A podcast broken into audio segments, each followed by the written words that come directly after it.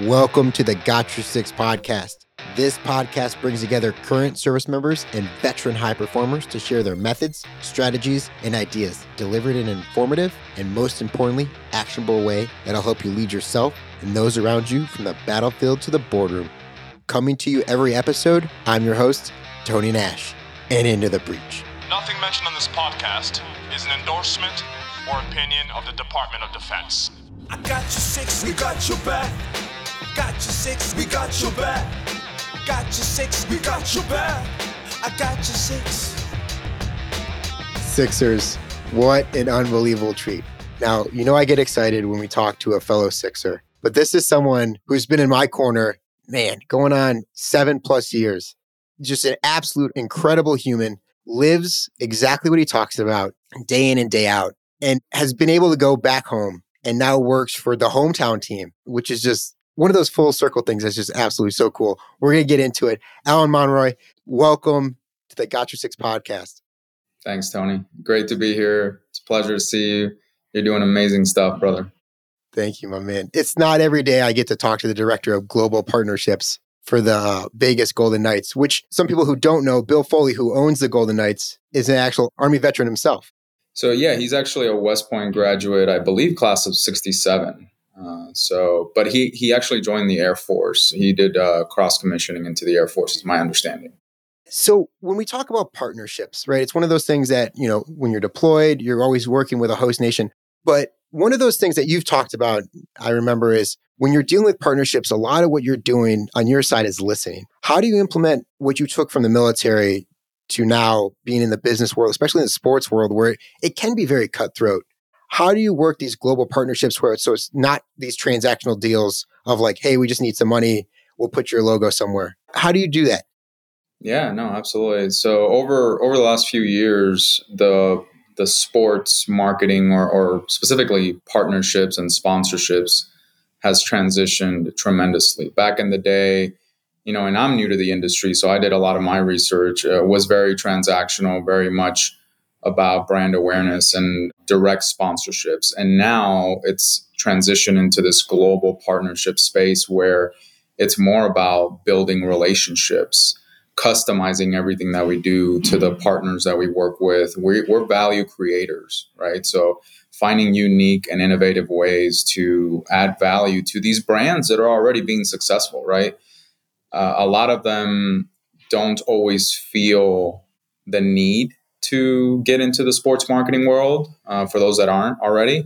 So it's it's our job to to provide that value and not to convince anyone or, or pitch them or try to come you know try to force them to, to come into sports marketing because it's not for everyone but really to build those relationships and and listen like you said and understand those pain points of what's not working for you what could you be doing better because every ceo cfo cmo out there is is losing sleep over something right? They're trying to accomplish something in their organization.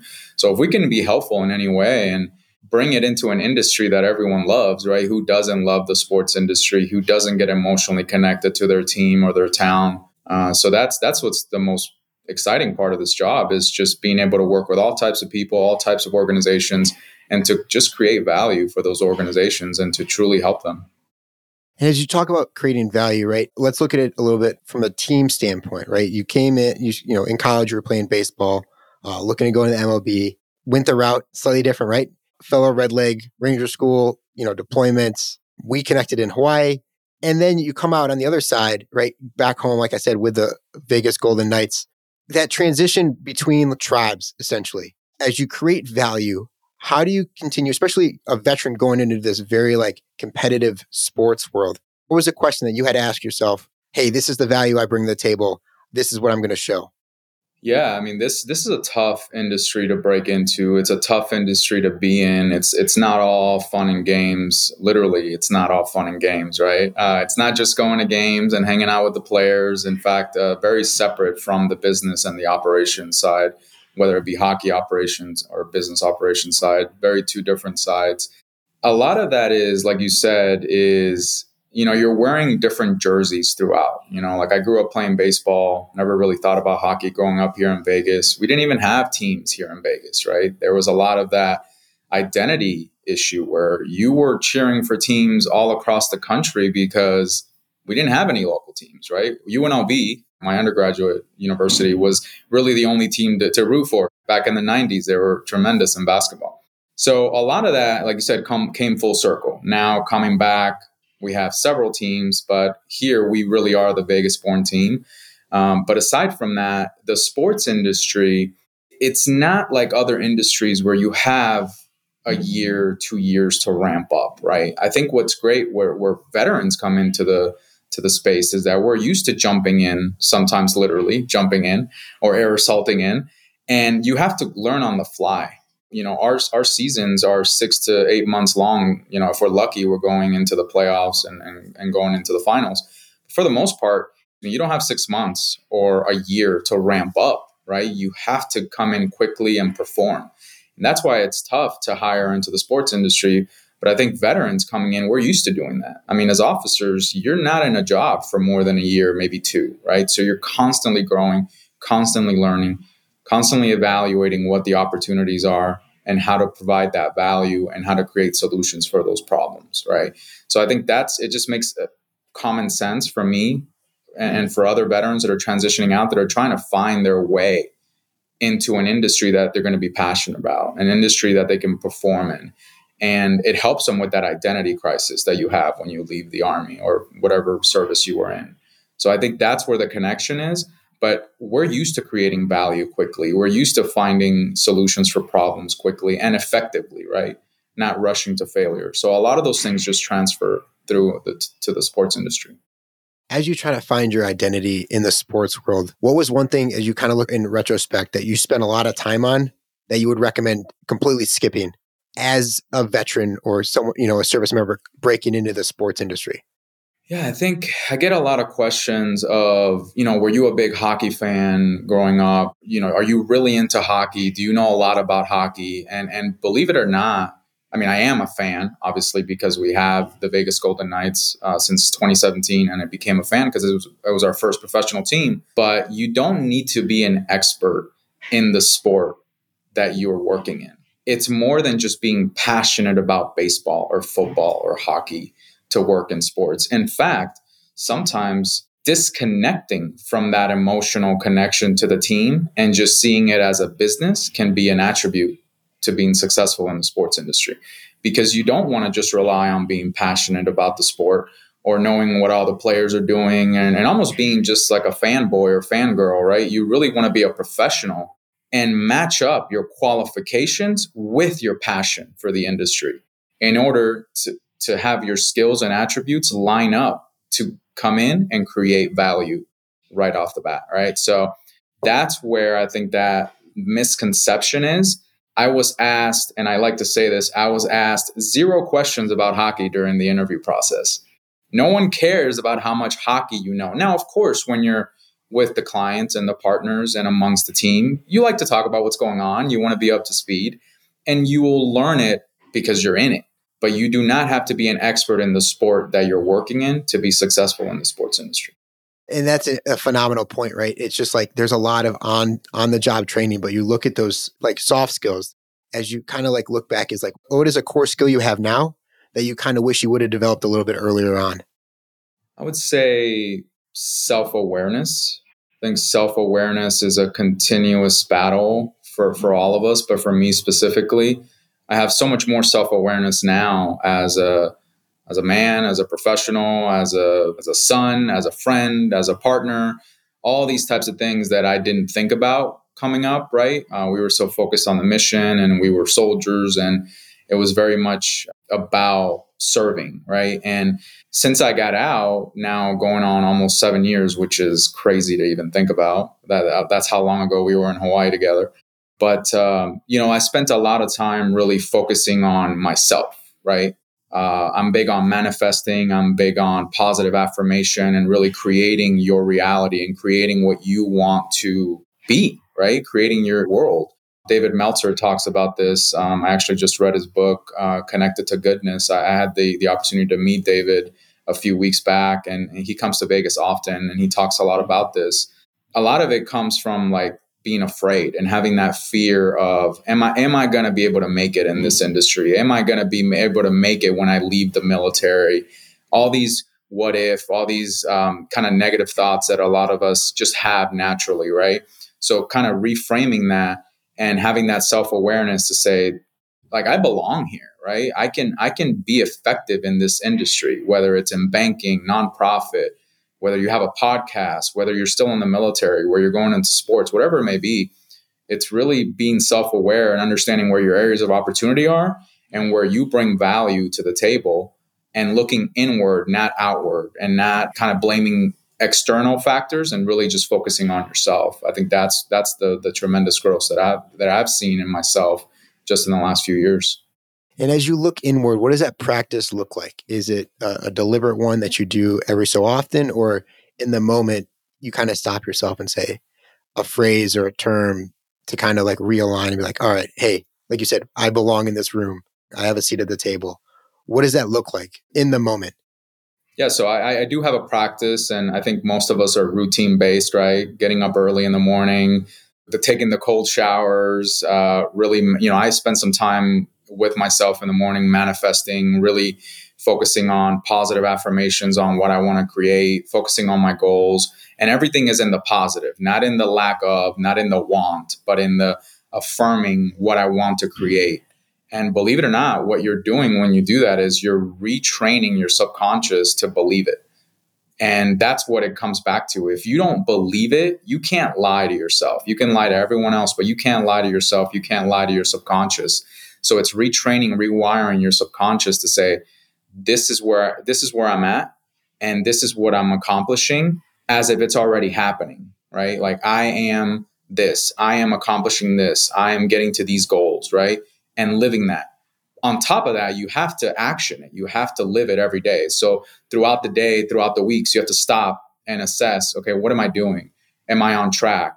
Ask for feedback you know are, are people noticing these things uh, are they giving you feedback hey are you on the right track are you not but at the end it's just coming back to yourself and believing that that you're doing the right thing for what you want to create in your life so as you look to what you want to create in your life are you speaking those manifestations out loud are you writing them down and then how do you find yourself to get back on track because sometimes you you know you get lost in the noise um, as you search for like these signals that exist out there and we, we fall off the track how do you get back on so it's a, that's a two part question yeah, so I I speak it internally, and, and everyone's different, right? Uh, you could speak it out loud, you could write it down. I keep a list, and, and we're going in deep here. I'm going, I'm giving all the all the nuggets here, but I I write them all down and I add to them as I go. I adjust them. I I recalibrate them like we used to do back in the day, right? Calibration exercises. Same thing, right? It's just figuring out like we're back in the day. We're still I'm still doing that. Well, that's right. You're still doing it. There's no back. You're in. You're in the day. Yeah. Uh, back in the day for me, I mean, well, now you just push a button and it does it automatically, right? With all the technology. That's what I hear. No. But you know, no, it's that constant shift of reassessing. So you're you're not in autopilot, right? You are intentionally looking at your list or your or your whatever you're writing down or whether you're listening to it, you're recording your own voice and listening to it, whatever way you you do that, you don't want to get in that autopilot. You want to continuously check in with yourself and say, like, am I there? Am, am I really do I really believe? Am I really accomplishing what I'm what I'm setting out to? And if not, then what do I need to change? What is what is this trying to teach me? Whatever's happening in my life is trying to teach me something. It's happening for me, not to me. So when it's happening for me, what is it trying to teach me? What can I learn from this, and how can I recalibrate and and kind of shift to where I want to to want to move forward to? You touched on something there, and it was, do I believe? So then, what do you know for sure? Well, what I know for sure is that we create whatever we believe. That's why you can't lie to yourself. So if you don't believe in yourself, no one will, right? You have to truly, and again, it's not the social media influencer external aspect of it where, oh, I believe. No, no, no. This you truly in your core, in your subconscious have to believe that you are what you're setting out to be. You have to act as if you're already in the place you want to be in order to manifest what you want to create, right? If your subconscious senses even a little bit of doubt, even a little bit of fear, it's going to know that, oh, you don't truly believe. So that's just an opportunity for you to recalibrate and continue to get to that point where there is no doubt and you know beyond a doubt that you believe in yourself what you're trying to create. I know this is something that you, you've lived with for a long time, but as we've gone on in the last seven years, right, you continue to go back to this like, I, I believe in myself and I will continue to do what I set out to do. As you look, as that has improved your life, when the fear might come or like show up, what are you saying? What are we doing? Where are you going? What does that look like? Yeah, and it's to happen, right? We're not robots. Uh, we're to fail and, and we're to learn from it. When it happens, you'll notice yourself growing and learning because one, it's to happen less and less throughout. But when it happens, it's almost like it feels as if it's atypical because you're not used to it anymore. After a while, you're going to be so used to positive affirmations and thinking positively and, and focusing your energy on what you want to create that when that fear kicks in, it's almost going to feel uncomfortable because it used to feel comfortable because you lived in that fear, you lived in that doubt. Now you live in a different world. So when it happens to me, I, I immediately know, oh, okay, I'm, I'm off balance. I need to go back to my list. I need to sit down with myself. I need to focus. Where am I having doubt? Where am I not truly believing that I can accomplish this? And then adjust that accordingly to keep moving forward. But it's going to happen. We're not we're not robots. We're we're not on autopilot here. It's very intentional. As you talk about being intentional, especially forming sports partnerships, going back to the beginning of the conversation, you're seeking these pain points. What is the go-to question, Alain, that you say like, "Hey, maybe it is as a direct as what are your pain points? Tell me where you have gaps. What is the go to question you're saying? Yeah, I think you develop the questions as you're researching the type of brands that you want to work with. Going back to being intentional, there isn't a formula that I personally apply to every single opportunity that I work on. I take each individual opportunity as its own little case study, and I do as much research as I can on said brand, said company, so that I understand them almost sometimes better than maybe they understand themselves. So when I show up to even that first meeting, I'm very prepared to say, this is what I've read. This is what I'm hearing in the market. I've spoken to people in your organization. This is what I'm getting from from feedback. Does that align with your goals, your objectives? Are you are you kind of like you know, are you confirming to me that these are your your, your pain points? Uh, if not, correct me uh, what are your objectives? What are your goals? What are you trying to accomplish in the next couple of years? But showing up with that preparation, showing up with the right questions, but also having done your homework where you can almost help them. It's kind of like a brainstorming session where you're helping them throughout that discovery call so that they already see you as a valued member of the team. And that's what we want to be. We want to be a valued member of their marketing team, basically as a, as a third party sports organization that can provide them tools and techniques to reach an audience that they wouldn't otherwise be able to reach. So I think that's key is having that preparation before you even figure out what the questions are. You have to do your research and understand what the environment is. Again, bringing it back to the military. That's exactly what we did when we were figuring things out uh, during an operations order, right?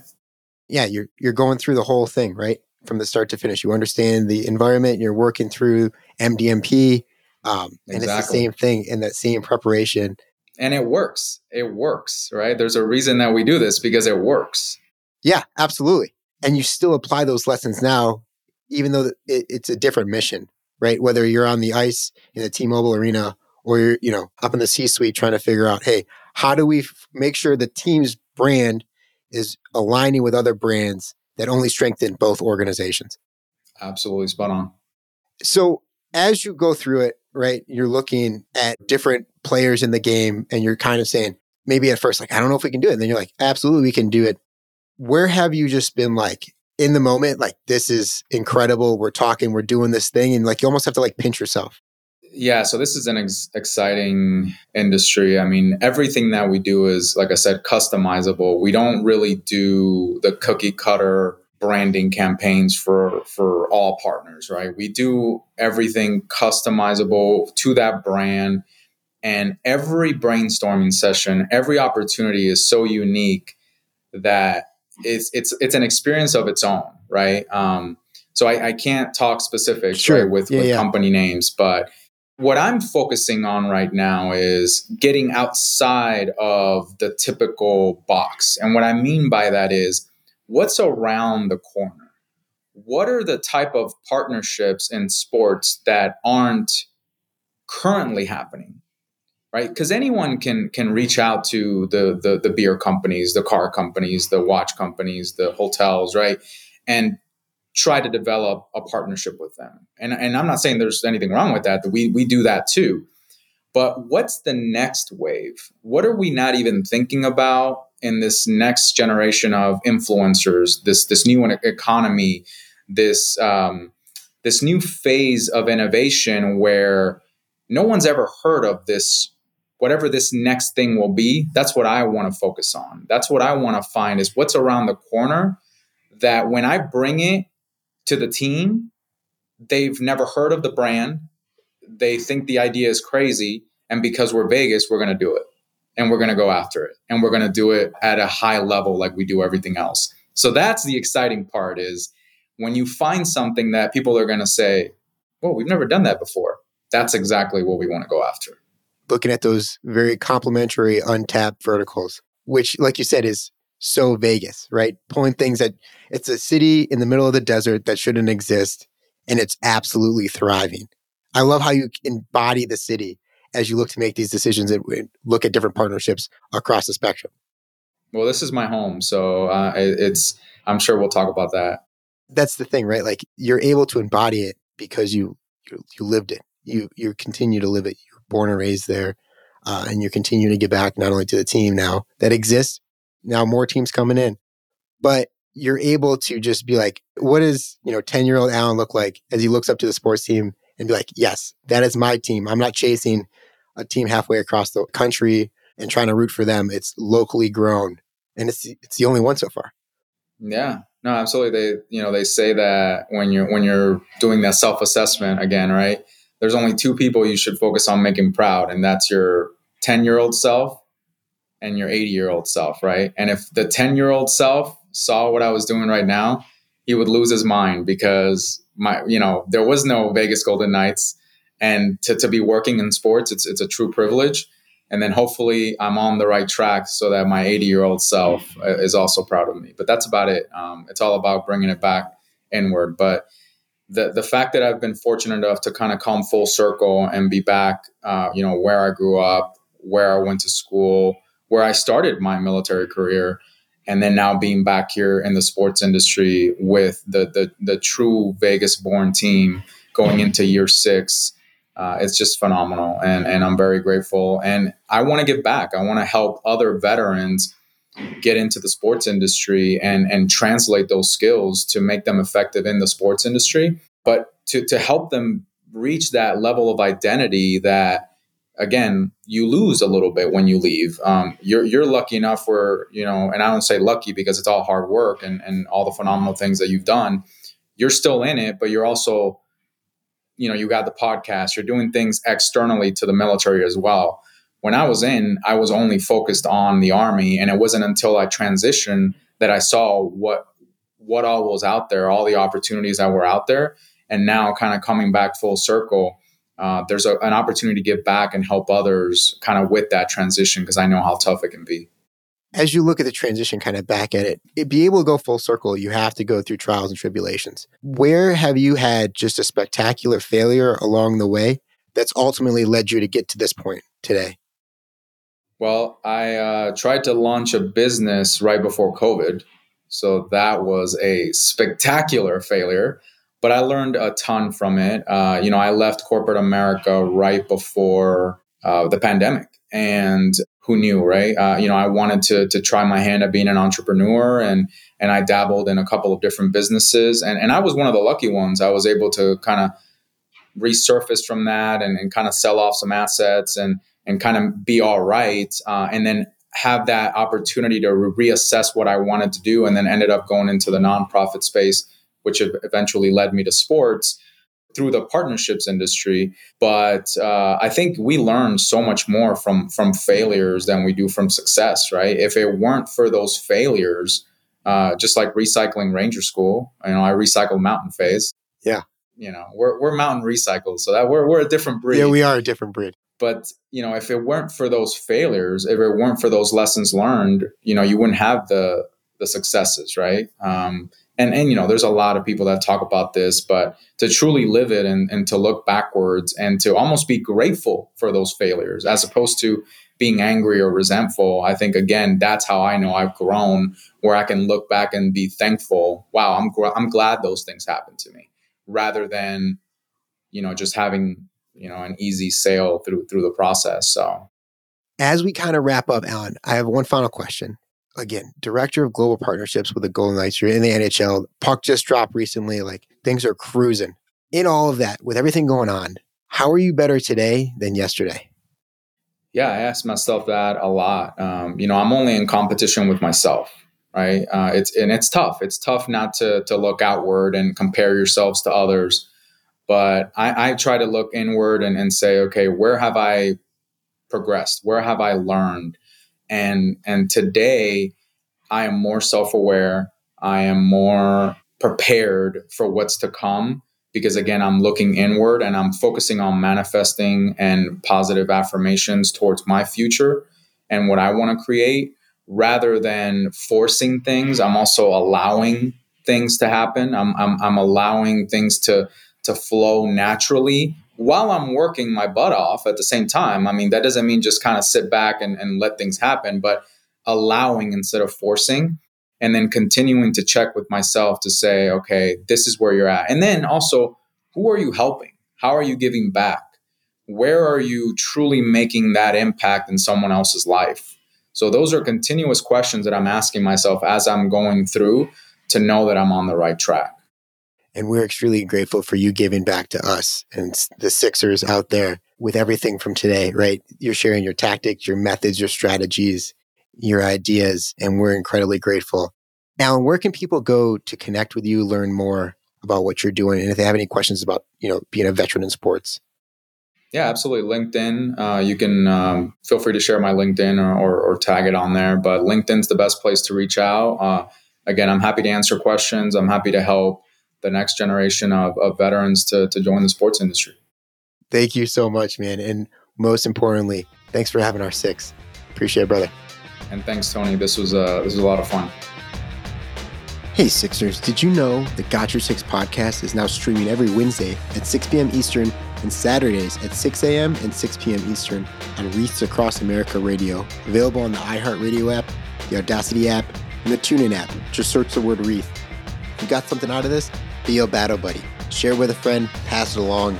If you're listening on Apple or Spotify, make sure you leave us a review and give us as many stars as you think we warrant because we love what we do here at the Got Your Six podcast. We're always adapting and evolving this podcast because of you, the Sixers. And if you're listening on Spotify, hit that follow button. You'll never miss an episode when we drop new ones every Monday.